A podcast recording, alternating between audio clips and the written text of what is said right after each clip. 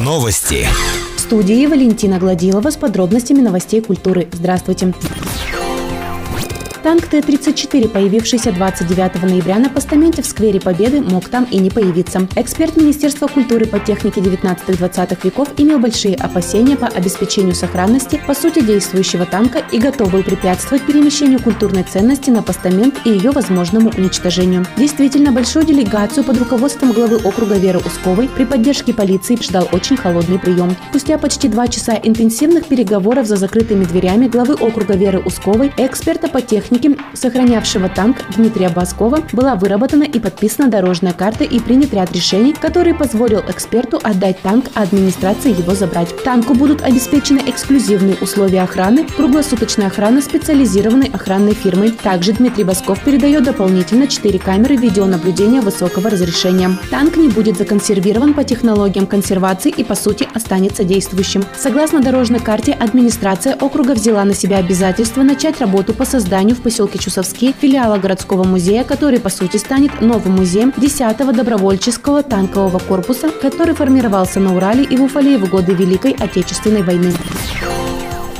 Наш выпуск завершен. С вами была Валентина Гладилова, служба информации, радиодача Верхний Уфалей.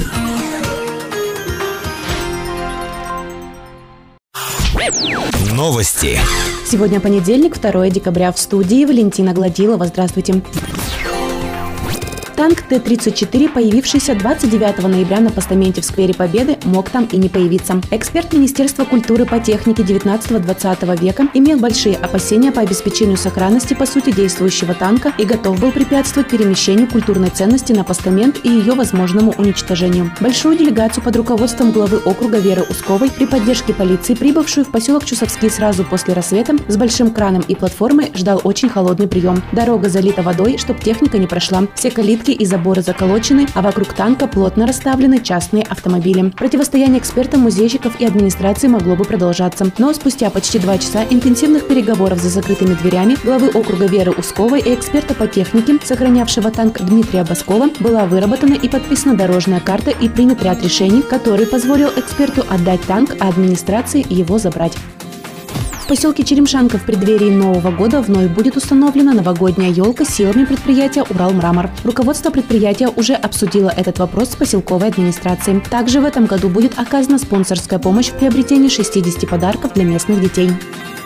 В Верхнем Уфале Центр занятости населения продолжает трудоустраивать граждан. С начала года новую работу нашли 581 человек. Трудоустроены на общественные работы 459 граждан. Прошли профессиональное переобучение 113 ищущих работу.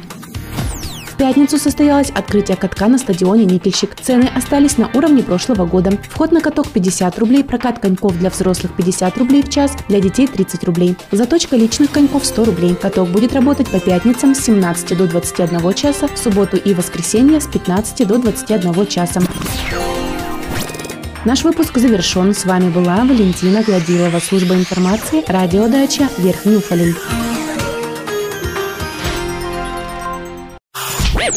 Новости. Сегодня 2 декабря в студии Валентина Гладилова с информацией о главном за прошедшую неделю. Здравствуйте.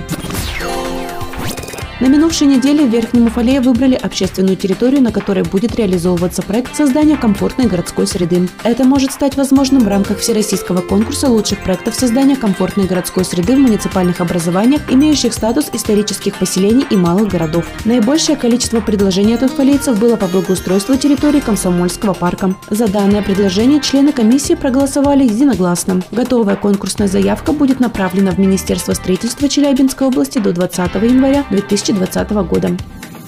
25 ноября в администрации состоялись публичные слушания по проекту «Стратегии развития Верхнего Уфалея до 2035 года». Собравшимся рассказали о четырех приоритетах в развитии округа – экономическое развитие, создание комфортной городской среды, развитие человеческого капитала и социальной сферы, развитие муниципального управления. В завершении слушаний было принято решение вынести данный проект на рассмотрение собрания депутатов в декабре текущего года. МУП «Энергетик» на прошедшей неделе продолжал работу по взысканию долгов с населения за потребленные услуги. 27 ноября представители компании вместе с судебными приставами совершили объезд потребителей тепловой энергии, имеющих задолженность перед предприятием. Минувшую среду в Верхнем Уфалее впервые прошли соревнования по адаптивным настольным играм среди лиц с нарушением здоровья. Сильнейших определили по четырем играм – Ова, Патагон, Калах и Таю. По итогам соревнований в игре Ова первое место заняла Вера Антонова. В игре Калах лучшей стала Ирина Кондратьева. В игре Патагон первым стал Юрий Хайбулин. В игре Таю первое место у Веры Антоновой. Больше новостей ищите в социальных сетях по поисковому запросу «Новости Верхнего Уфалея».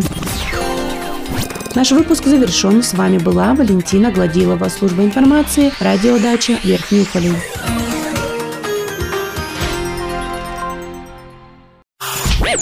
Новости.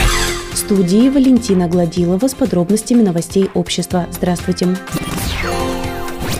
последнее время на территории Верхнеуфалейского городского округа возобновились случаи мошеннических действий от имени якобы руководителей правоохранительных органов и органов прокуратуры. Неизвестные лица звонят по телефону, представляясь руководителями правоохранительных органов и прокуратуры, просят перечислить деньги на указанные ими номера, а также приобрести дорогостоящие подарки. Прокуратура города официально заявляет, что телефонные звонки с подобными предложениями и просьбами являются преступными действиями мошенников. При поступлении подобного подобного рода звонков и сообщений не следует идти на поводу у мошенников, а необходимо оперативно обратиться в прокуратуру по телефону 234 73, либо в дежурную часть отдела МВД России по Верхнеуфалейскому городскому округу по телефону 99 102.